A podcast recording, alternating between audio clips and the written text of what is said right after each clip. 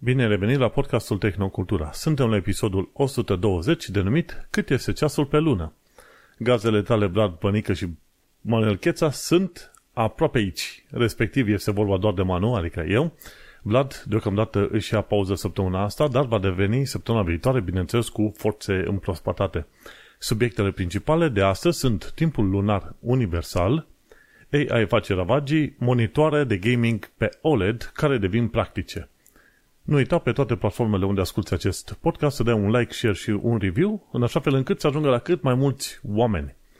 Bun, și uite-te că probabil episodul ăsta o să fie ceva mai scurt, dar de fiecare dată zic așa și de obicei ajungem la o oră, chiar și când fac de unul singur, dar să discutăm despre ce am făcut în ultima săptămână. N-am făcut nimic mare lucru din punct de vedere al tehnologiei și singurul lucru pe care l-am făcut a fost să mă mai lupt cu acele broken links. Întotdeauna apar noi broken links pe podcastul, nu pe podcast, ci efectiv pe blog, așa că n-am altceva de făcut decât să selectez și să le dezactivez pe unele dintre acele linkuri pe acolo. Ideea este că vrei, nu vrei, trebuie să faci o curățenie pentru că, bineînțeles, te ajută. Cum am povestit și data trecută, când ai linkuri către un site care exista la un moment dat și mai apoi acel site este preluat și ce fac eu, ce știu eu, fac piraterie sau cine mai știe ce, tu nu vrei ca site-ul tău să linkuiască către acel website. Așa că uite-te că mai fac uh, activitatea asta din când în când, parcă întotdeauna apare ceva nou. Dar mai devreme sau mai târziu, dacă chiar trebuie, uite-te că o să ștergem uh, cât se poate de multe linkuri, nu contează. Ideea este că avem aceste episoade de podcast, care au ajuns deja la 120, uite, acest episod de podcast este înregistrat în data de 7 martie 2023, într-o zi de marți, desigur, și discutăm efectiv de faptul că în fiecare show notes avem poate 10, 15, 20 de linkuri. Și atunci 20 de linkuri ori 100 de episoade, avem liniștit 2000, 3000 de asemenea linkuri, numai și numai de când am început uh, episodul de se, secțiunea asta nouă de podcast numită Tehnocultura. Am avut celălalt podcast denumit Tehnocultura SciCast. 38 de episoade, acolo aveam, cred că, ceva mai multe linkuri și la fel, numai din podcast aveam foarte, foarte multe linkuri pe aici. Așa că mai devreme să mai târziu, probabil că o să trec printr-un serviciu în care o să, efectiv, o să șterg linkurile respective, pentru că, așa cum bine știm, fiecare website fie, și internetul întreg este ca o pădure în care apar site-uri noi, dispare ale alte care sunt ceva mai vechi și atunci, bineînțeles, nu-ți pare rău să ștergi linkurile de pe site-ul tău, pentru că până la urmă, să nu uităm, aproape fiecare episod are relevanță pe ultima săptămână. Așa că nu o să-mi pare rău să șterg probabil linkurile cele mai multe linkuri din show notes cândva în viitor uh, mai mult sau mai puțin apropiat. Tocmai de aceea am și văzut, de exemplu, la podcasturi gen uh, Security Now, înainte parcă puneau linkuri, acum nu mai pun, acum ei, ce, tot ce fac oamenii e să pună titlul de articol, de unde au luat ei sursa. Și în felul ăsta nu mai trebuie să se reîntoarcă la show notes și să le curețe pe viitor. Și o idee probabil destul de bună și cine știe, poate într-o zi o să o aplicăm și noi în, în același fel. Deocamdată rămân linkurile în show notes, vom tăi și vom mai vedea. Hai să trecem la subiectele de zi cu zi. Bine, subiecte de zi cu zi, de săptămână sau de săptămână cu săptămână. Ideea este că, așa cum pomeneam de multe ori, subiectele astea sunt alese într-un mod aleatoriu, subiectiv de către mine, în cazul de față, dar, bineînțeles, poveste sau scoate în evidență tot felul de, să zicem, orientări interese personale. De exemplu, în cazul lui Vlad, vezi mai mult pe direcția de console și mașini. În cazul meu, vezi mai mult pe direcția de spațiu, AI, web development, ceva de genul ăsta. Tocmai de aceea, primul subiect de astăzi vine de la The Register, care ne spune că ESA negociază pentru un Universal Standard Lunar Time. Și articolul ăsta este chiar foarte fain, pentru că nu mă gândeam că se pun asemenea probleme. Bineînțeles că trebuie să te gândești la asemenea lucruri. Și se pare că ESA are un plan prin care vor să creeze un timp universal specific uh, lunii. Efectiv, dar fiindcă încep să fie tot mai multe misiuni către lună, în mod normal, fiecare misiune mergea după timpul țării din care venea. Dacă era din China, Japonia, SUA sau Europa, avea un anumit timp și ziceau, ok, suntem în ziua a doua, a cincea, în ora a patra, pentru, din timpul pentru țara respectivă. Dar de vreme ce se hotărăsc să aibă o stație spațială internațională în jurul lunii și probabil niște baze militare, era să zic, baze științifice pe sol, la, pe lună, bineînțeles că o să ai nevoie să te coordonezi cu un timp generalizat, universal pe toată luna, nu doar să ce, doar timpi care țin de la o țară la alta, să zicem. Plus să nu uităm că timpul în zona lunii, dacă e să te uiți la sateliți din astea de geolocalizare și așa mai departe, timpul în zona lunii e, merge puțin mai încet decât pe Pământ. Și atunci ai de-a face cu niște discrepanțe, de exemplu, când este vorba să măsori secunde. De fapt, marea bătaie este de la nanosecunde la microsecunde pe acolo. Și atunci gândește-te că mai devreme sau mai târziu vei avea nevoie de un sistem gen GPS pentru lună și atunci acel GPS va trebui să se coordoneze cu timpul local al lunii, nu cu timpul pământului. Și a, pentru că discutăm până la urmă de diferențe de microsecunde, probabil la fiecare 24 de ore și chestii de genul ăsta, după cum știm, și în cazul GPS-ului, la niște microsecunde diferență, mașina ta fie este trimisă la adresa potrivită, fie ajunge la un moment într-un șanț, dacă nu mai rău. Și atunci ideea generală este, în proiectul ăsta condus de către ESA, zic, băi, vrem să ne orientăm să avem un singur timp pentru luna asta și atunci este vorba de faptul că trebuie să lucrăm la proiectul ăsta nostru numit LunaNet, ci că comunitatea de spațiu internațională, bineînțeles pe pământ, a lucrat de o perioadă bună la un proiect numit uh, LunaNet. Acest LunaNet este efectiv un uh, fel de computing network pentru lună. Și până la urmă este vorba de faptul că ei vor să, insta- să instaleze sisteme navigaționale și sisteme de comunicare. Și atunci, ideea este că aceste sisteme de navigare și de comunicare trebuie să aibă un timp comun. Și LunaNet ar trebui să fie un uh, standard foarte bine uh, aprobat pentru misiunile moderne și atunci să vedem cum va fi treaba. Ideea este că pe Pământ avem mai multe sisteme navigaționale, gen uh, GPS-ul, Galil, GPS-ul de la SUA, din SUA bine, Galileo pe Europa, GLONASS pe Rusia și Beidou pe China. Există sisteme din asta de GPS, cum ar veni, zicem, de tot ci că Galileo nu e sistem GPS, pentru că sistemul GPS e de la America, dar înțelegi ideea, înțelegi? și atunci ce se întâmplă? Discutăm de faptul că vor să facă un asemenea lunar time și au zis că până la urmă trebuie să negocieze cel mai probabil cu cei de la NASA și probabil cu JAXA, cu Agenția Spațială Japoneză și probabil cu asta chineză, cu Agenția Spațială Rusă, poate da, poate nu. Ideea este că inginerii de la NASA au știut de diferențele astea de timp din 1972, când au trebuit să trimită oameni pe lună, bineînțeles. Chestiile astea oricum s-au știut, pentru că misiunile astea nu se fac pe ochi frumoși, ci se fac pe știință și pe inginerie foarte puternică.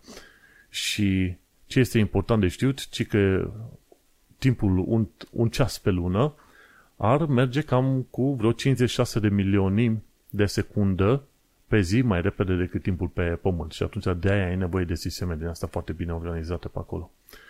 Și atunci, una la mână, ce trebuie să facă e să creeze o singură instituție care să stabilească acest uh, timp pentru lună și numit, uh, și bineînțeles, ei vor să stabilească ceva numit Universal Standard Lunar Time.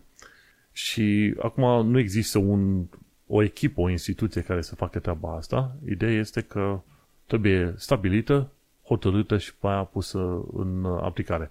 Bineînțeles, odată ce ai făcut treaba asta, va trebui să exporti modelul ăsta și pentru mate, că până la urmă toate eforturile care se fac în la ora asta legate de lună sunt așa un fel de stepping stone, o parte intermediară pentru mersul pe Marte. Ceea ce este un lucru foarte, foarte fain. Gândește-te că prin 2025, în principiu, Artemis 1 ar trebui să trimite misiune în jurul lunii nu știu dacă chiar vor reuși să și aselenizeze. Asta este o altă poveste. Dar este foarte interesant să vedem uh, cum, uh, cum se pun problemele în momentul de față și cum se pune problema în momentul de față și cum, bineînțeles, o să auzim la un moment dat știri transmise de pe lună, ci că, uite, la timpul lunar 23.71.25 s-a întâmplat evenimentul respectiv, gen, ce știu, s-a deschis o, o nouă instituție direct pe lună trăim vremuri foarte interesante și mă gândesc că până o să auzi de, ce știu, baze de cercetare foarte bine stabilite și permanente pe lună, direct, probabil vor mai trece cam două, două spre trei decenii. Și atunci discutăm de 2050, când am putea avea discuții în astea în mod recurent de baze pe lună, nu înseamnă mult, 5, 10, 20 de oameni și comunicări și eventual și anumite știri transmise direct de pe lună pe acolo. Trăim în vremuri interesante, 30 de ani de acum încolo e cumva la probabil limita vieții mele, ca să zic așa dacă o să mă prind, dar cei care vin după noi, în mod sigur, vor trăi și vor, se vor trezi într-un univers nou nouț. Și e bine că măcar, cel puțin în partea noastră și cu podcastul ăsta Tehnocultura și oamenii care există în ziua de astăzi, putem spune, băi, am fost acolo și cam asta este foarte interesant. Apropo de cei care au fost acolo, uite, cineva poate vrea să se angajeze la cum îi zice, la ESA.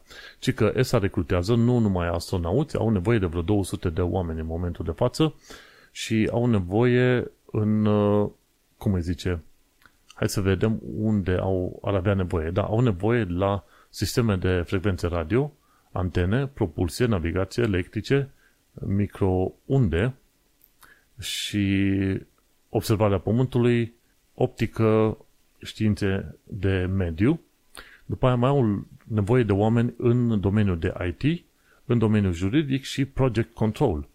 Și am pus link acolo, dar dacă te duci la esa.int, about us, careers at ESA, o să reușești să aplici la chestiile astea, știi?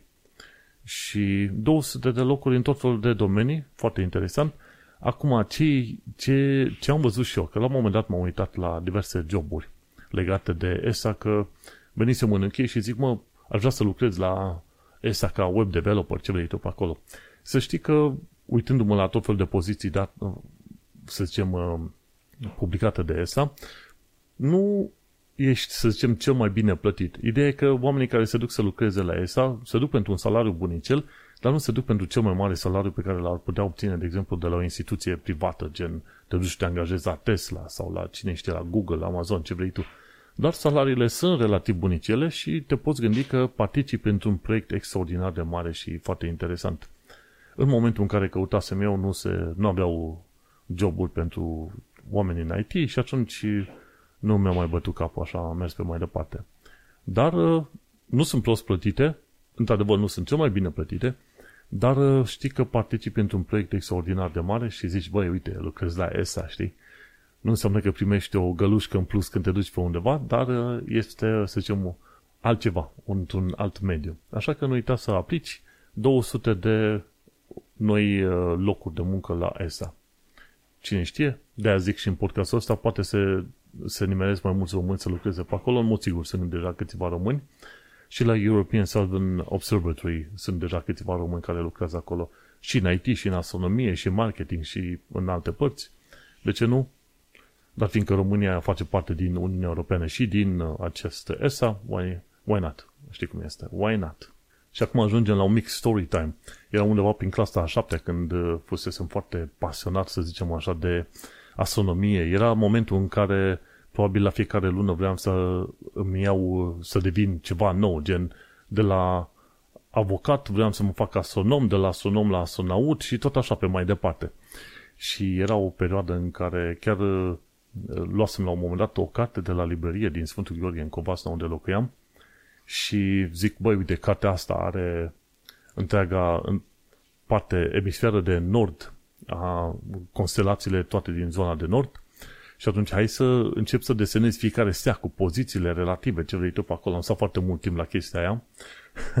și până la urmă, ce să zic, copil, copil Black fiind, zic, hai, m-am săturat să tot desenez asta, deși desenasem pe, pe mai multe foi, cu scoci, cu ce vrei tu pe acolo, pentru că eram chiar pasionat, zic, la un moment dat o să fiu și eu printre stele. Și săptămâni întregi am lucrat la chestia aia și la un moment dat zic, mă, dar fiindcă nu mai pot să scot atât de exact punctele astea și stelele și constelațiile pe hartă, nu nimic. Nu mai duc cartea.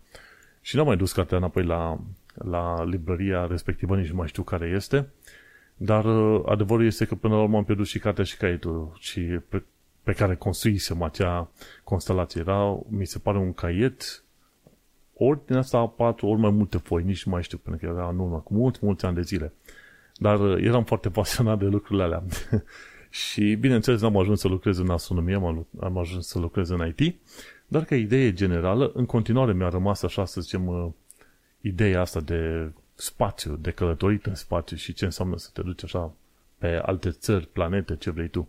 Bineînțeles, generația noastră nu o să fie generația aia care o să meargă zi de zi în spațiu, dar cine știe, poate una, două, trei generații ceva mai jos, vom uh, descoperi, vor descoperi, omenirea va descoperi că poate călători în foarte multe locuri într-un mod, uh, să zicem, destul de repede.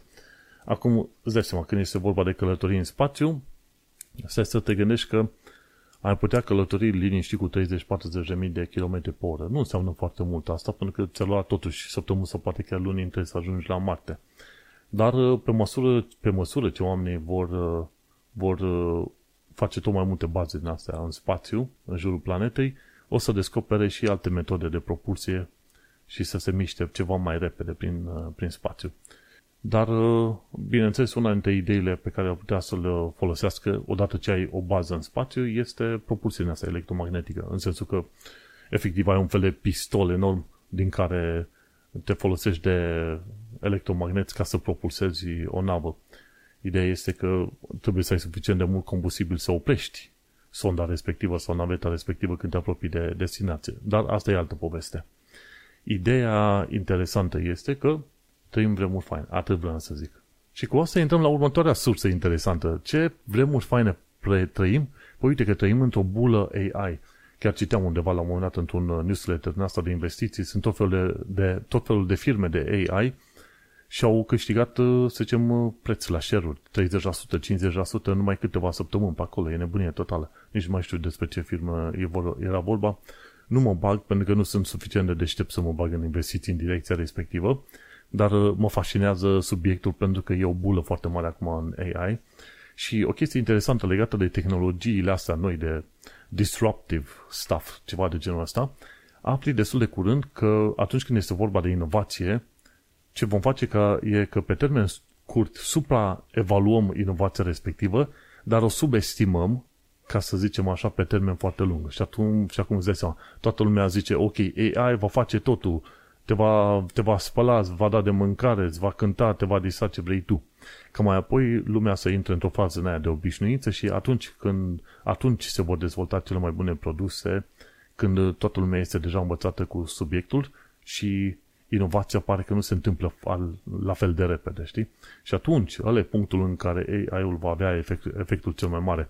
Dar acum, ce descoperim noi cu noul val de AI, cu bula asta nouă? Bine, probabil odată cam la 10 ani de zile, descoperi un nou val din asta de AI. De data asta, știi, de fiecare dată se zice, de data asta e altfel. Ce am aflat de curând de la Vice este că cineva a folosit un AI să-și recreeze vocea și pentru a-și accesa contul bancar. În UK se folosește foarte des uh, din asta un fel de autentificare prin voce ca să zică, ok, te-am recunoscut că tu ești tu și atunci te putem lăsa să intri în contul tău bancar. În cazul meu n-am, n-am autentificare prin voce, puh, din fericire sunt scăpat de chestia asta, dar uh, sunt cazuri în care poți să setezi autentificare prin voce și toată lumea zice, cei puțin cei de la bănci, băi, uite că e un sistem foarte bun, putem să te recunoaștem 100% și să mergem pe mai departe. Ori, dacă ți aduce aminte de discuția pe care o aveam noi mai de mult legat de sunet, este că sunetul, oricât de complex este, poate fi desfăcut în tot felul de unde, să zicem, armonice, cum se spune. Ai uh, frecvența de bază și ai frecvență la jumătăți, la sferturi și așa mai departe. Și atunci, combinând tot felul de armonice, pe tot felul de frecvențe ce vrei tu pe acolo, obții la un moment dat un timbru vocal. Ce înseamnă chestia asta? Înseamnă că orice voce, orice sunet, posibil și imposibil de pe, din universul ăsta, poate fi reprodus matematic. Bineînțeles, ai nevoie de imperfecțiuni pe acolo, pentru că e vorba de cutia vocală la oameni care nu generează acela sunet întotdeauna exact la fel, dar asta este o altă problemă, înțelegi? Ideea generală este că orice fel de sunet poate fi replicat, reprodus cu ajutorul matematicii. Și atunci, chiar îi spuneam și atunci lui Vlad, zic, mă, este foarte probabil că vom auzi de asemenea sisteme care, uite, au refăcut vocea una-două. Păi, nici n-a, nici n-a trebuit să treacă foarte mult timp. Uite că cei de la Vice au publicat un articol în care, într-adevăr, cineva și a înregistrat vocea, atunci AI-ul a construit un model pe vocea omului respectiv și atunci AI-ul respectiv a reușit să îi uh, recreeze efectiv vocea din uh, bucățile înregistrate. Și e vorba de faptul că uneori ai nevoie de o înregistrare de doar 3 secunde. Și atunci ce faci? Se înregistrează de, în câteva secunde, AI-ul înregistrează vocea ta, construiește modelul și după aia poți să-i trimiți un text orice vrei tu. Și atunci textul tău va fi convertit în text citit de către firmă. Și tipul ăsta din, uh, care a scris pe Vice, tip sau, uh, da, e Joseph Cox, care a scris pe Vice, a zis că a folosit un uh, Voice Creation Service, deci așa se numește, Voice Creation Service, denumit Eleven Labs. Și Eleven Labs e o companie, de, companie care face AI Voice. Și atunci Eleven Labs, după ce i-au copiat uh, vocea, au creat modelul și atunci omul a putut introduce tot felul de text acolo. Eleven Labs a creat uh, audio pe baza a ceea ce ai uh, specificat tu, după care omul nostru a folosit în comunicarea cu, tele, cu telefonul, prin telefon cu banca. Și banca i-a permis să acceseze contul, acceseze contul zicându-i gata, te-am identificat așa cum trebuie. Foarte interesantă treaba asta. Dar de, de așteptat. Chiar și cum ziceam, chiar de curând, la un moment dat, discutam de AI, când descoperisem serviciul ăsta adliniuțaauris.com. Îl mai folosești din când în când. Ce, ce fac eu pe aici este să pun din când în când câte un link.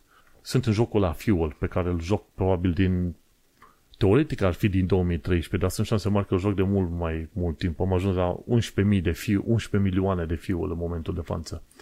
Probabil o să salvez imaginele alea pentru că o să intru în Guinness Records într-o zi, dacă mă joc vreo 10 ani de zile jocul. Bun, și ce fac? În timp ce mă prim pe dealuri cu jocul respectiv, pun linkuri de articole în uh, adliniuțauris.com, îmi generează audioul și pe aia dau să meargă la 1,5 speed. Măi, și vocea creată este extraordinar de clară, ca să zicem așa, bineînțeles în limba engleză. E o voce de bărbat care citește headlines și pe o voce de femeie care citește restul textului pe acolo și tranziția este chiar așa de faină și întrebările și punctoatele ce vrei tu pe acolo, dacă nu ai fi foarte atent, ai zice, băi, într-adevăr, este o persoană care îmi citește textul respectiv.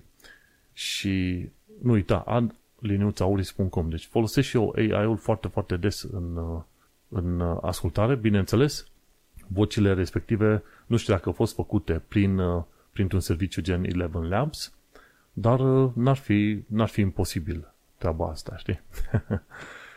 și acum sunt uh, oamenii care sunt orientați pe securitate, cer băncilor să se mute pe sistemul de multi-factor authentication în loc de autentificare prin voce. La un moment dat părea super trendy și mișto, uite-te la noi facem autentificare prin voce, că timbrul vocal nu poate fi uh, replicat ce vrei tu pe acolo. Ei, uite, bancul, am ajuns deja în punctul în care se poate face toată treaba asta.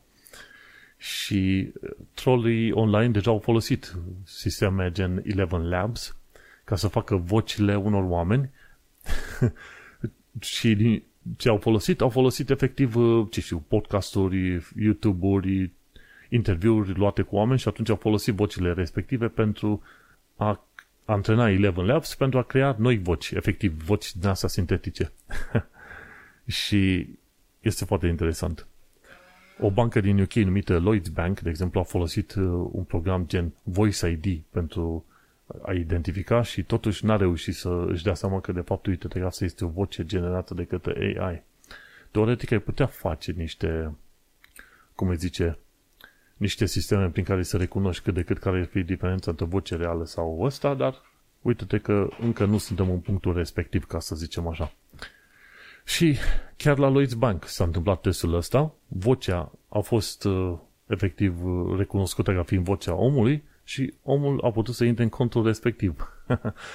Cei de la Lloyds Bank n-au recunoscut că ar fi ceva probleme, dar sunt curios să văd uh, cât de cât de tare să mai țin pe poziție după ce citesc articolul celor de la Vice.com.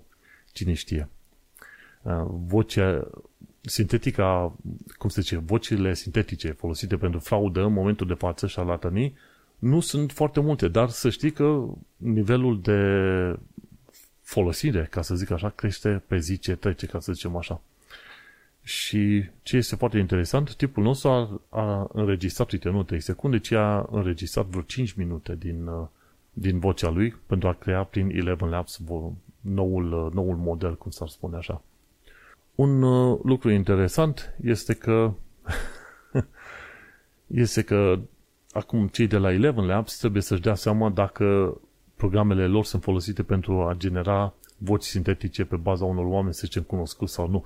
Și atunci cei de la Eleven Labs ajung cam în aceleași probleme cu social media când se face impersonare, ca să zicem așa, când cineva ia imaginele de pe alt cont și se uh, prezintă în fața lumii ca fiind chiar cealaltă persoană.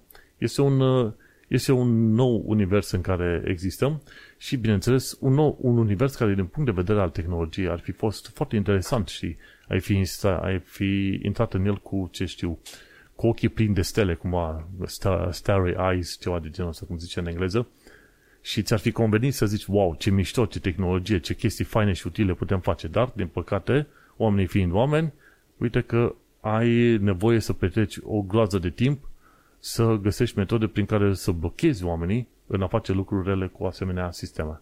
Dar oamenii vor fi oameni și atunci vom lucra în continuare pe sisteme de protecție până cât până la finalul omenirii, ca să zicem așa. Ce am aflat de curând, la fel, este faptul că, de exemplu, deja în UK au apărut victime ale șarlatanilor și este vorba de cazul unei femei de 91 de ani care a fost păcălită că în apelul primit ea credea că vorbește cu uh, nepotul ei. Și ce s-a întâmplat uh, 91 de ani, uite, de 73 de ani. Pardon, nu 91, 7, 73 de ani.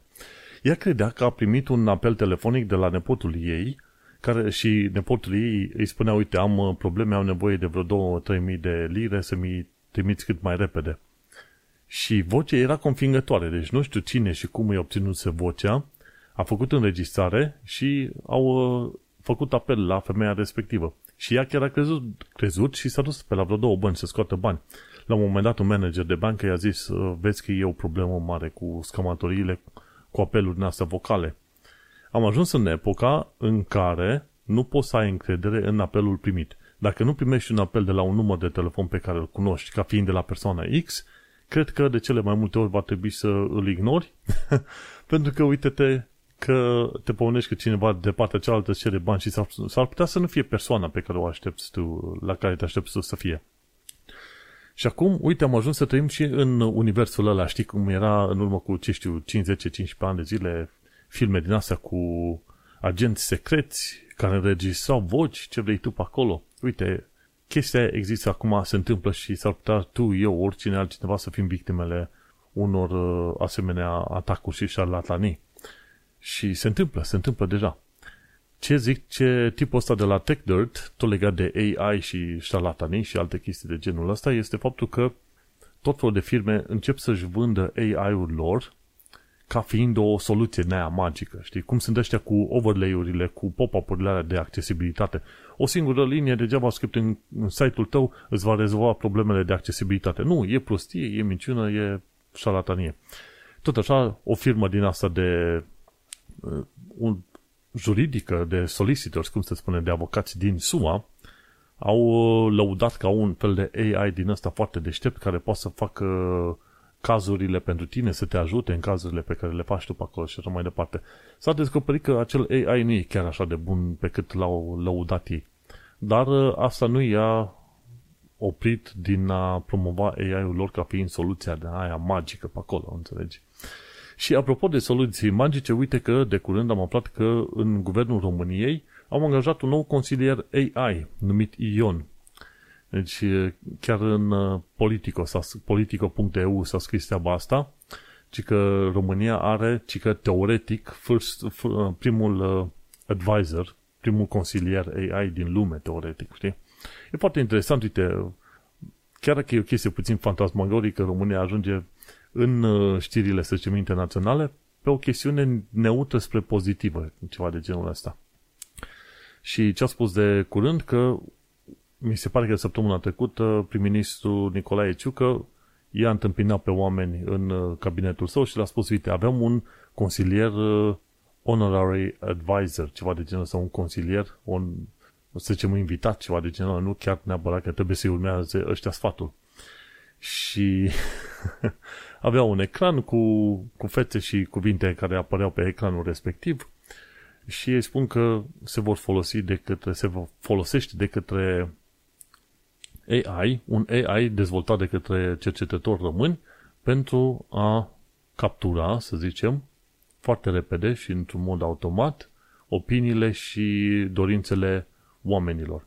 Și este vorba de faptul că te poți duce pe un website numit ion.gov.ro și acolo poți să-ți trimiți, să zicem, tot felul de lucruri care te preocupă și apoi trimiți pe mai departe, să zicem, tot felul de idei. Și Ion îți răspunde.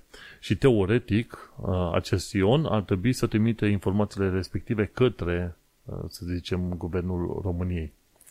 Și conform autorităților române, ci că Ion va analiza informațiile primite și va face rapoarte despre prioritățile românilor, știi? Așa că și se pare că prim-ministrul a cerut oamenilor românilor să participe cât se poate de mult la acest proiect, să-și trimită toată lumea părerile, pentru că în felul ăsta, teoretic, ori ajunge la ei informațiile astea cât mai bine, știi? Și e un tip numit uh, Chris Sri Shak. Este un cercetător de tehnologie de la Uh, Consiliul Irlandez de Libertăți Civile a spus că tehnologia asta trebuie să fie folosită cu grijă pentru că nu știm cum Ion va alege ce va considera a fi mesajele cel mai potrivite de trimis pe mai departe. Acum, pe partea mea, zic, mă, de ce nu a fost Ioana, Maria sau Geta, de exemplu? Ar trebui să fie neapărat Ion. Și cam, cam asta este chestia cu care mă, mă cert eu cu ei. Acum nu știu exact Ion ce fel de model din asta de antrenare a folosit, nu știm ce efectiv tehnologia folosită în spate. Nu știu, cred că nici pe site-ul Ion nu povestește foarte păcat cine e Ion. Un document tehnic, există un document tehnic, Ion al nostru de vreo 28 de pagini. Nu, uh, n-am apucat să citesc, sincer, nici n-am, uh, n-am avut chef să stau să citesc prea mult pe acolo, dar uh, e interesant, până acum asta uh, să vedem că, până la urmă, autoritățile române fac și ele ceva în genul ăsta. no, în documentul ăsta prezentat de ei sunt tot felul de chestiuni din astea, din cercetările internaționale. Obiective, scopuri, abordare tehnică, ce vrei tu pe acolo. Și se pare că până la urmă, ia să dau un zoom in aici, platforma, filtrarea postărilor, structurarea, agregarea postărilor și pe mai departe și este reprezentat și pașii algoritmului. În fine, important este că efectiv din ceea ce docum citesc eu în uh, documentele astea așa în fugă, hm, e într-adevăr, să zicem, uh, un algoritm de AI și chiar își fac și problema pe acolo, că văd niște subiecte care zic la un moment dat, mai vezi că trebuie să avem grijă ca aceste AI să nu fie prea subiectiv. Nu. Deci Ion Sperăm că nu o să fie prea subiectiv așa. și uh, este foarte interesant. Ideea este că au câteva cercetări pomenite pe aici, dar acum nu. Poate într-o zi o să închet să citesc, este interesant. Trimite cât mai multe detalii la ion.gov.ro Cine știe ce va ieși până la urmă. Dar am terminat cu AI-urile. Subiectul de AI în episodul ăsta este destul de mare. Ce mai aflat de curând este faptul că modelul Stable Diffusion de la Stability AI poate crea imagini după ce se fac scanări din asta pe creier cu fMRI, uh, Functional Magnetic Resonance uh, Scanning sau nu știu ce mai înseamnă și I-ul ăla de la fMRI. Dar uh, ceea ce s-a descoperit de către doi profesori din Japonia, Shinji Nishimoto și Yu Takagi, Takagi, pardon, de la Graduate School of Frontier Biosciences din Universitatea din Osaka au descoperit că dacă pun un om într-un uh, mecanism din asta de fMRI, de fapt cu rezonanță magnetică, și zic, ok, uite-te la niște poze, ei, scanând creierul omului și modul în care diverse părți ale creierului devin active, folosindu-se de Stable Diffusion, oamenii cercetătorii au reușit să obțină, până la urmă, imagini destul de apropiate de ceea ce vedea omul nostru. Omul nostru se uită, de exemplu, la un ursuleț de pluj, creierul, anumite zone din creier devin active, atunci se face o scanare a creierului și atunci ei se folosesc de un AI de la Stability AI, care folosește Stable Diffusion, ia scanarea creierului respectiv și pe baza scanării respective reușește să genereze o serie de imagini. Și atunci își pot da seama cercetătorii dacă din scanarea creierului într-adevăr se pot reproduce anumite imagini. Și ceea ce este interesant este că au reușit să producă imagini relativ aproape. Acum, articolul ăsta de la theregister.com spune că de fapt au reușit să obțină imagini chiar foarte bine. Acum știi cum este, în cercetare foarte mulți cercetători preferă să prezinte punctele pozitive, nu și alea negative, așa cum trebuie. Din nou, n-am avut timp să verific toată cercetarea asta, efectiv n-ai timp în viața asta să faci un milion de lucruri, dar ce este important de văzut este că, până la urmă, se pare că e o legătură destul de importantă între crearea de imagini în creierul omului și, să zicem, acele scănări și faptul că ai putea să deduci la un moment dat la ce, să zicem, să deduci imaginile la care oamenii se gândesc în momentul respectiv. Dar fiindcă multe lucruri în creier se întâmplă în mod fizic, respectiv uh, semnale chimice dintr-o parte în alta, nu este de neimaginat faptul că ai putea să-ți dai seama, de exemplu, la ce se gândește omul, ce sunete produce vocea lui interioară, cam pe unde crede că se află poziția în spațiu, ce vrei tu pe acolo. Sunt tot felul de cercetări ca, pentru care în ultimii 10 ani de zile s-au dat premii Nobel în uh, domeniul neurologiei, de exemplu, cum sunt neuronii de poziție și neuronii hartă și așa mai departe, care îți arată, efectiv, în creierul uman se construiesc anumite hărți. Efectiv, neuroni între ei se unesc unul cu altul, unul cu altul, de creează hărți și anumiți neuroni sunt uh, folosiți pe poze de neuron poziții și așa știi tu unde ești într-o anumită hartă pe poziția respectivă. Tocmai de aceea, de aceea și câteodată și cu ochii închiși poți să zici ai camera, ai bucătăria, acolo e wc și așa mai departe. De ce? Pentru că în creierul tău se creează un fel de imagine, nu chiar mod dar destul de apropiată, un fel de se recrează o hartă în mod fizic în creierul tău. Îți dai seama, celulele fiind uh, destul de mici, în, într-o zonă de, ce știu, câțiva centimetri pătrați, poți să ai, să zicem, uh, efectiv harta probabil unui cartier, ca să zicem așa. Și când extinzi mai mult pe creierul uman, o să descoperi că poți să generezi hărți enorme. Cercetări din uh, domeniul ăsta pe taximetriștii din UK a arătat că atunci când cineva învață pentru a deveni taximetrist în UK, în Londra în specific, creierul lor crește într-o anumită parte foarte specifică. Și ce se întâmplă? E bine, creierul lor creează legături noi. Creează legături noi pentru că ei învață rute noi și învață hărți noi, lucruri noi. Și atunci, în momentul respectiv, anumite părți ale creierului devin foarte, foarte mari. De ce? Pentru că, efectiv, în mod fizic, în zonele respective se depozitează hărțile sub formă de legături între neuroni. Și atunci n-ar fi imposibil de crezut că atunci când te uiți la imagine, creierul tău își dă seama despre ce imagine este vorba, anumite configurații de neuron să se aprindă și, bineînțeles, prin scanarea asta cu fMRI, să ajungi la identificarea imaginilor. Și nu este foarte ciudat să te gândești că probabil peste vreo 20 de ani de zile, în investigații în asta criminale, poți să ai polițiști care spun uh, casca pe creier pe cap sau te bagi într-un, uh, într-o mașină din asta cu rezonanță magnetică, te analizează și zic, ok, zine dacă ai fost în punctul cu tare și atunci tu să vrei să minți, s-ar putea să nu poți, pentru că creierul tău va genera imaginele respective, ok, recunoaștem din imagini, uite, următoarele X obiecte, zine ce se întâmplă și ce faci.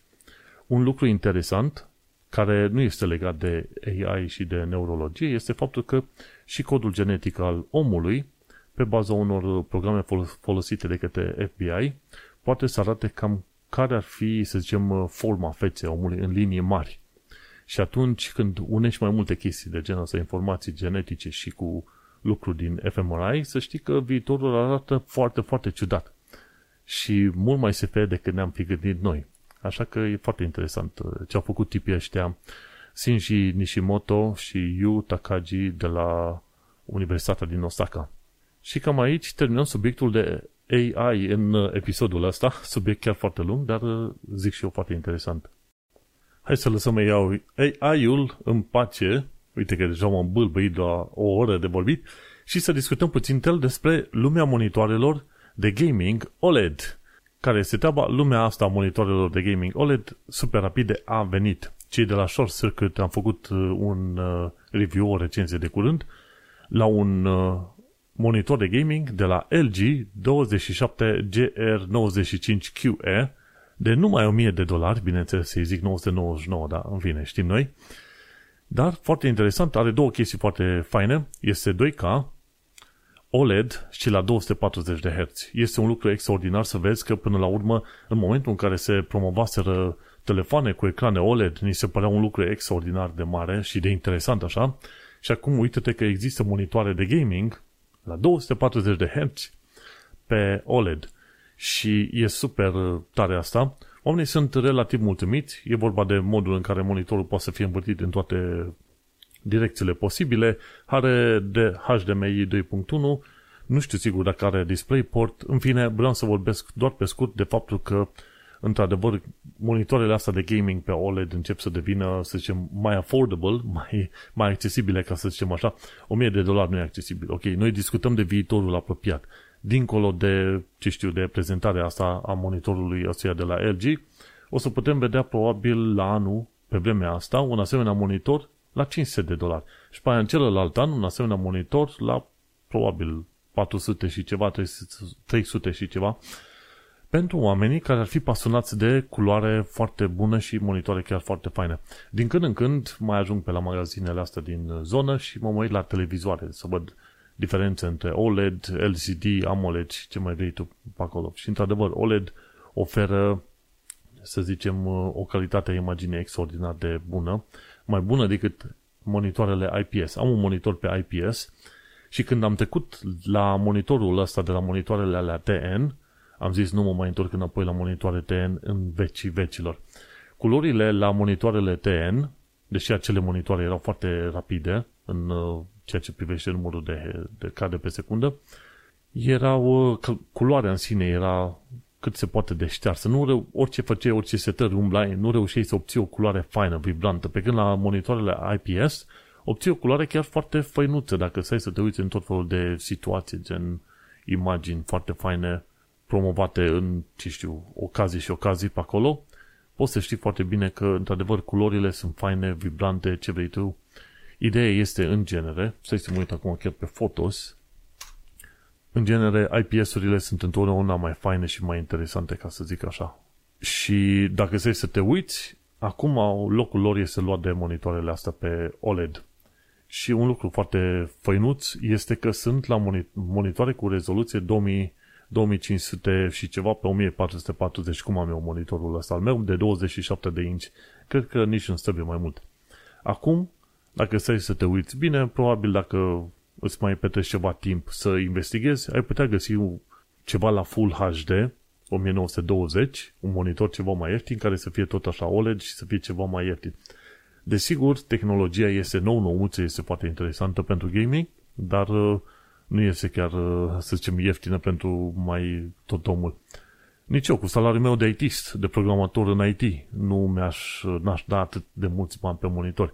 Eu am un Acer Predator, monitor IPS, 27 de inch, într-adevăr cu, N, N, uh, cu G-Sync de la Nvidia și totuși am așteptat ca monitorul ăsta să devină ceva mai ieftin. Inițial era vreo 700 de lire și am așteptat, cred că vreo jumătate de ani de zile până l-au redus la 350 spre 400 de lire. Chiar și așa ai văzut, mi s-a părut totuși destul de scump. De-aia, fii cu ochii pe asemenea monitoare, uite că monitoarele OLED încep să fie, devină din ce în ce mai uh, accesibile și bineînțeles te poți aștepta să aibă o culoare foarte, foarte faină. Și cum, cum se zice, asta pe IPS-urile sunt pe LED, LED LCD. Totuși sunt foarte bune, mai groase, cum vrei tu. Dacă te uiți la monitorul ăsta din uh, filmul de la Short Circuit, este extraordinar de subțire dacă stai să te uiți acolo. Să dau înapoi pe video undeva, la un moment dat povestea de el, îl punea în lateral. Este foarte subțire. Acum nu cred că ne-ar interesa pe noi extraordinar de mult să ne uităm, băi, că un monitor este prea subțire sau nu, că nu mai este concursul la, al monitoarelor CRT pe tub. Înainte, dacă vrei un monitor foarte mare pe tub, Bineînțeles că nu era vorba numai de diagonală, era vorba și de adâncime, ca să zic așa, și am cărat la un moment dat monitorul ăla pe 32 de inch de unul singur, dar uh, nu este un match pe care vrea să îl joci, pentru că un asemenea monitor este extraordinar de greu. Asta la alte pe OLED, LCD-uri, panouri 10, nu ai așa de mari probleme cu ele. Oricum, adevărul e, cum, cum zic ăștia de la Short Circuit, ci că suntem in the endgame now, cu 240 de Hz OLED, foarte tare. Nici nu m-aș fi gândit că până la urmă o să ai OLED-uri atât de rapide și în monitoare de gaming. 1000 de dolari, cam mult. Mai așteptăm un an, doi, în mod sigur. Oricum, calculatorul pe care l-am, n-am să-l schimb prea curând. Probabil mai aștept încă vreo 2 ani de zile și sper că FOMO nu o să mă atace din toate direcțiile. Pentru că, în principiu, pot să joc ce jocuri vreau acum și calitatea imaginii este chiar foarte bună acolo. Pentru cine e interesat să afle mai multe, LG27GR95QE. Legat de jocuri video, din când în când mă uit pe Epic Game Store și mă uit și pe Steam Store și mă uit și pe Instant Gaming la wishlist-ul meu și zic, măi, poate o să mai aștept puțin până când o să mai iau un joc nou sau ceva, pentru că n-am mai jucat un joc nou, Montreal, de chiar ceva timp bun. Și în uh, wishlist-ul meu am efectiv câteva jocuri foarte interesante. Era un joc înainte, Rocky, Crime City, ceva de genul ăsta. Am urmărit niște review-uri și mi s-a părut cât se poate de idiot jocul. E un GTA, dar uh, făcut mai prost și degeaba au adus ei actori foarte fain, pentru că efectiv nu, nu mă atrage niciun fel. Și în lista mea, în caz că te interesa vreodată să știi ce, ce jocuri uh, urmăresc eu așa, e The Deliver Us Mars. Este un joc foarte fain, un fel de story mai degrabă decât un joc așa. Am uh, jucat jocul Deliver Us Moon, foarte interesant, făinuț, are ceva elemente de acțiune pe acolo. Apoi, următorul joc în listă pe care l-am este The Last of Us, Part 1, Part 1. Cred că la final de lună se poate descărca și juca asta. E Callisto Protocol, un fel de clon, aș putea zice, de Dead Space. E Hogwarts Legacy, foarte interesant. E Star Wars G- G- Jedi Survivor și, bineînțeles, Dead Space Remake-ul. Toate astea o să vreau să le joc, bineînțeles că ochii mei pe anul ăsta, dacă stau să mă gândesc bine, pe ce mă interesează cel mai tare din, tot, din toată istoria anului ăsta este Starfield. Este first person shooter, este cu stele, am putea crede că până la urmă este un fel de Mass Effect, dar cu mai puține magie în Mass Effect, ca mai acele psionic powers, ce vrei tu pe acolo, care par mai ciudățele. Și, efectiv, highlight-ul pe anul ăsta ar fi Starfield și, dacă nu ar fi, poate chiar uh, Chernobyl 2, cum ar veni. Uh, am și uitat numele. în fine, o să-mi aduc aminte, dar știți voi despre ce vorbesc eu la un moment dat. Așa că, stai să te uiți. Jocurile astea care vor fi lansate anul ăsta și care pot fi jucate și anul ăsta și anul viitor, sunt acoperite foarte bine de tehnologia pe care o am eu. Deci nu am nevoie să cumpăr ceva nou. Dar îmi place să mă uit la lucruri, tehnologii noi, de ce nu? Pentru că suntem podcast de tehnologie. Hai să mergem la știrile pe scurt. Uite, The Verge a scris un articol de curând întrebând de ce pică Twitter așa de des. Chiar de curând au fost niște probleme și se pare că era doar un singur inginer care se ocupa de anumite configurații, un fel de config file. Și pentru cine lucrează în web development, foarte multe chestiuni se fac, se pot distruge pe partea cu config files. Fișierele astea de configurare îți dau voie să configurezi, să controlezi, să zicem, comportamentul în mare a unei aplicații.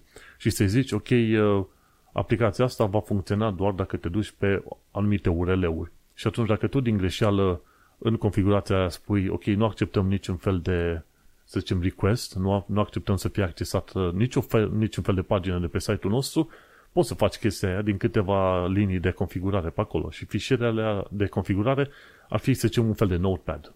Treci linie cu linie pe acolo. Să zicem, paginile aprobate, 1, 2, 3, paginile blocate, restul, știi, pui o stea pentru restul. Și când faci modificări din astea, mai ales pe partea de DevOps, că de obicei pe acolo sunt uh, echipele care se ocupă de, să zicem, infrastructură și logistica a unui website, când ai pe cineva de la DevOps care modifică un fișier din asta de configurare și nu este atent, poate să efectiv să reducă un site întreg la o singură pagină care spune eroare. și probabil asta se cam întâmplă pe la Twitter în ultima perioadă, pentru că au fost dați oameni afară pe bandă rulantă și atunci nu este, foarte, nu este deloc ușor să știi când te muți de la echipa la alta ce e de făcut. Știi în principiu ce e de făcut, dar nu ai accesul la tool potrivite, nu știi care sunt convențiile, convențiile din echipele alea și, bineînțeles, nu știi, de exemplu, cum sunt unite serviciile între ele, cum vrei tu pe acolo. Cumva, înainte părea mai ușor să faci un website în 1, 2 oameni, în momentul de față, cu multele reguli care trebuie respectate, cu multele procese și ce vrei tu de cre- crearea website-urilor și de menținere a lor, este aproape imposibil să ai o singură persoană să facă tot felul de chestii și chiar dacă mulți oameni de la echipa la altă trebuie, ce știu, zile, săptămâni întregi să se acomodeze cu noile sisteme. Site-urile în ziua de astăzi au ajuns niște animale extraordinar de complexe. Și uită-te la blogurile obișnuite, inclusiv asta, tehnocultura.com, pe care avem uh, show notes-urile. E rulat pe WordPress. WordPress-ul în sine are efectiv sute de fișiere care fac acest uh, blog să stea în picioare, acest website să stea în picioare, să fie și secur, securizat și să fie accesibil, uh, să funcționeze cum vrei și așa mai departe. A trecut de mult vremea în care puteai scrie câteva pagini în HTML, poți face și în momentul de față și sunt destui oameni care au făcut treaba asta. Am, am două pagini de HTML, le urc pe server și game over. Și este total ok. Dar când te duci la chestiuni ceva mai complexe, bineînțeles, adaugi oameni peste oameni peste oameni. Știi că înainte se spunea, băi, ce o să se întâmple când ai magazine online? Se închid magazinele fizice. Da, se, se cam închid anumite magazine fizice. Se pierd anumite locuri de muncă. Dar ce se întâmplă? Acele magazine online nu pot fi rulate, să zicem, de 2-3 oameni. Ai nevoie de 50-100 de oameni și atunci a apărut o creștere mult mai mare a joburilor în IT. Și atunci, bineînțeles, oamenii care au lucrat la magazinele alea sau copiilor au trebuit să se reprofileze pe IT și gândește-te, nu trebuie prea mulți creieri ca să lucrezi în IT. Trebuie doar să ai interes în domeniul respectiv și să înveți câteva chestiuni interesante. Oricum, IT-ul este un domeniu extraordinar de mare. Cum, cum cum îi zice, cum adute și lucrează în inginerie. Și acolo sunt atât de multe domenii și subdomenii, ca să zic așa, încât nu te poți plânge. În fine, de ce pică Twitter așa de des? Pentru că sistemele sunt mult prea complexe și depind de, anumite, de anumiți oameni să fie mutați între echipe și să știe convențiile locului și fișierele de configurare. Cam asta e răspunsul pe scurt.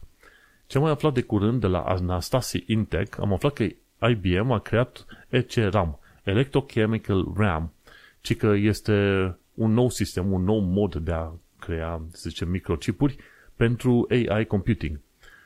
Pentru că se pare cumva cei de la IBM și-au dat seama, ok, nu poți să construiești un sistem de AI care să fie, să fie să ruleze efectiv pe vechea arhitectură a computerelor.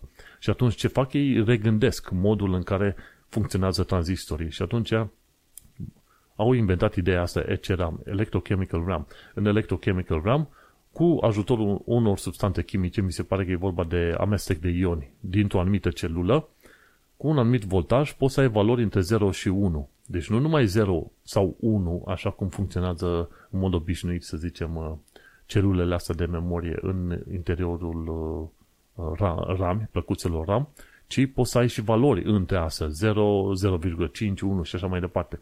Și este foarte interesant pentru că cu acest sistem ECRAM, IBM încearcă să recreeze cumva neuroni artificiali, care nu funcționează efectiv la fel de repede cum ar funcționa, să zicem, uh, salvarea de date într-un uh, RAM sau un procesor, dar în mod sigur funcționează mult mai repede decât neuronii umani. Și atunci ce vor să facă? vor să accelereze, să zicem, uh, procesarea în AI folosindu-se de niște neuroni artificiali cu ocazia asta. Și este foarte interesant cum, uh, într-adevăr, IBM este încă, cum se zice în engleză, forefront, este chiar la mm, punctul de, la, de frontieră între prezent și viitor. IBM face chestii foarte interesante. Mi se pare că tot IBM a fost printre primii care au făcut uh, primul hard drive. Era cât? Avea jumătate de tonă și puteai salva pe el cât 5 mega sau ceva de genul ăsta. Și, bineînțeles, IBM și Intel și alte firme din asta investesc o mulțime de bani. Mi se pare cât, 10%, 15% din bugetul lor ca să facă cercetare. Așa că o să descoperim foarte curând că în viitor procesoarele pe care le folosim noi și în telefoane și pe orice vor avea sistemul ăla SoC pe care îl știm noi, sistemul on chip cu tot felul de acceleratoare, dar vor avea și chipuri din astea în stilul ECRAM, un fel de neurone artificiale, ca să reușească să ruleze mai bine programele astea de AI. Și mâine, pe mine descoperim că, într-adevăr, ca să creeze un AI în mod real, asemănător omului, vor încerca să recreeze creierul uman la o formă ceva mai mică. Mergem pe mai departe, aflăm de la Royal Astronomical Society din UK că ei vor face jurnalele lor open access din 2024. Și pentru cei care urmăresc subiectul ăsta al jurnalelor uh, științifice, deja se știe că sunt uh, reviste gen Elsevier și Nature, ce vrei tu, care cer o mulțime de bani ca să, de la cercetători ca să fie publicate în, uh, să zicem, studiile lor în jurnalele respective. Și atunci, jurnale gen Elsevier Nature se folosesc de review-uri care nu sunt plătiți să verifice acele studii științifice, să-și dea seama dacă par normale sau nu la cap acele studii. Deci iau muncă gratuită în o parte, după aia cer bani de la cercetători să publice și după aia aceste publicații la rândul lor au subscripții date către universități și tot felul de societăți, din nou făcând bani și de pe acolo. Și se pare că Royal Astronomical Society din UK au zis, mă, știi ce, de la anul vom face publice toate jurnalele noastre, tot ce am uh, avut publicat, toate studiile, din 1800 și ceva până în prezent ceea ce este un lucru foarte bun. Dar fiindcă to- um, toate sau aproape toate studiile astea științifice pentru care cercetătorii trebuie să plătească, să scoată bani să plătească, să le publice în Nature sau Elsevier, sunt făcute cu bani publici, da? E vorba de oameni care lucrează în universități. Universitățile alea sunt plătite din bani publici. Dar fiindcă cercetările alea sunt făcute din bani publici, e bine, o mulțime de, de oameni au cerut deja, ok, știi ce, nu e ok ca jurnale gen Nature și Elsevier să ceară bani și să obțină în continuare bani de pe urma faptului că publicul a plătit deja pentru acele, să zicem, uh, cercetări, iar publicul nu poate beneficia de ele pentru că trebuie să plătești o tonă de bani ca să ai acces la ele. Tocmai de aceea și o parte din uh, cercetători au început deja să urce, uh, să zicem, aceste studii pe servere gen ArcsHive. ArcsHive, cred că ArcsHive sau ArcsHive, un fel de preprint archive, o o arhivă în care urci studiul și nu a fost încă reviewed, înțelegi? Și atunci se face un mare push în momentul de față către un open access. Păi, dacă au fost plătite studiile alea din fonduri publice, publicul să aibă acces la ele nerestricționat. Și e o mișcare foarte bună din partea Royal Astronomical Society. De la TechCrunch am aflat de curând că UK aprobă unirea Inmarsat cu Viasat. Singurul motiv pentru care am pus articolul ăsta este pur subiectiv, este că locul meu de muncă este destul de aproape de către de sediul uh, Inmarsat din Londra, care este, sediul Inmarsat din Londra este pe, chiar în zona Old Street, chiar în intersecție pe acolo. Și atunci, stai să, să nu, să mă conving, Inmarsat London Map. So, da, este într-adevăr la Old Street. Și când mă duc la birou, e foarte interesant să, interesant să văd pe clădire în Marsat. Așa, doar, știi, când auzi de firme din astea foarte interesante, mari, geniale, ce vrei tu și doar să treci prin zona aia, știi, simți că îți crește IQ cu vreo 25 de puncte. Dar asta e total subiectiv. Ce mai aflat de curând este faptul că Inmarsat are ca rival o altă firmă de sateliți numită Viasat, și astea două se vor uni. Interesantă chestie e că Inmarsat și Viasat sunt amândouă britanice. Ce am aflat că mai există, de fapt, mai sunt alte firme, două, două firme, tot pe direcția asta. E Intelsat, care e tot britanic, și mai e Panasonic, care e japonez. Deci nu știam, într-adevăr, că efectiv UK-ul are vreo trei firme de sateliți și toate care cumva seamănă ca nume. E Inmarsat, Viasat și este celălalt, cum e fratele meu nume? Intelsat. Foarte interesante. Dar, uh, na, cum ziceam, hai să mergem pe mai departe la următoarea știre scurtă de la Short Circuit. De la, și ei au făcut un nou review, nu i-au dat deloc note bune, la o tabletă e-ink numită Big Me Ink Note Color. Și o tabletă e-ink, știi cum e? E-ink-ul nu mai e nevoie de curent electric, baterie, decât să schimbi, să zicem, un anumit text pe ecran. Și e-ink-ul e folosit pentru citit de obicei și e în grayscale de cele mai multe ori. Sunt magazine în care descoperi că etichetele alea de prețuri și cu detaliile de produs sunt, sunt în e-ink. Când am fost de curând în uh, Olanda, e un magazin numit Albert Ein, Albert H E I J N, Albertine, și ei aveau prețurile nu cu etichete în asta de hârtie, ci cu etichete e-ink. Și e foarte interesant că te duci acolo la un moment dat cu un uh, scanner sau cu un aparat și schimbi prețul în funcție de necesitate și rămâne prețul ăla pe acolo. Și e-ink e o chestie foarte interesantă pentru că, într-adevăr, consumul de energie e foarte mic, bineînțeles, uh, îți rămâne informația pentru mai mult timp acolo. Și a fost relativ greu să se obțină, să zicem, informație asta cromă, grayscale, dar este și mai greu în mod color. Și acum au reușit să obțină. E-ink-ul este într-adevăr full color, dar nu este culoarea foarte vibrantă pe care te aștepta să o vezi, este ștearsă. Dar e ok.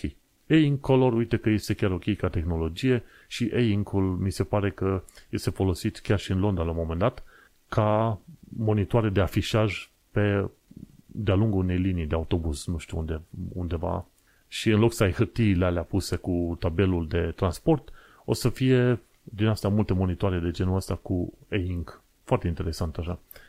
Dar uh, Big Me Ink Note Color, ci că ei nu recomandă în primul rând pentru că e uh, foarte, se mișcă, adică refresh rate-ul este foarte mic, ceea ce este adevărat, pentru că e acolo de a face cu efectiv obiecte fizice, micuțe care trebuie să, să-și schimbe poziția.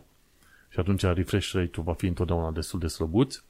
Și mai apoi uh, interfața este confuză rău în acest Big Me Ink Note Color și, bineînțeles, culorile nu sunt foarte vibrante, dar e interesant că, într-adevăr, poți să obții și ai așa ceva în, uh, în tehnologia de astăzi. Foarte, foarte simpatic. Bun, mulțumim mai că m-ai ascultat până acum cu tot felul de aberații pe care le-am prezentat în uh, noul ăsta episod de podcast.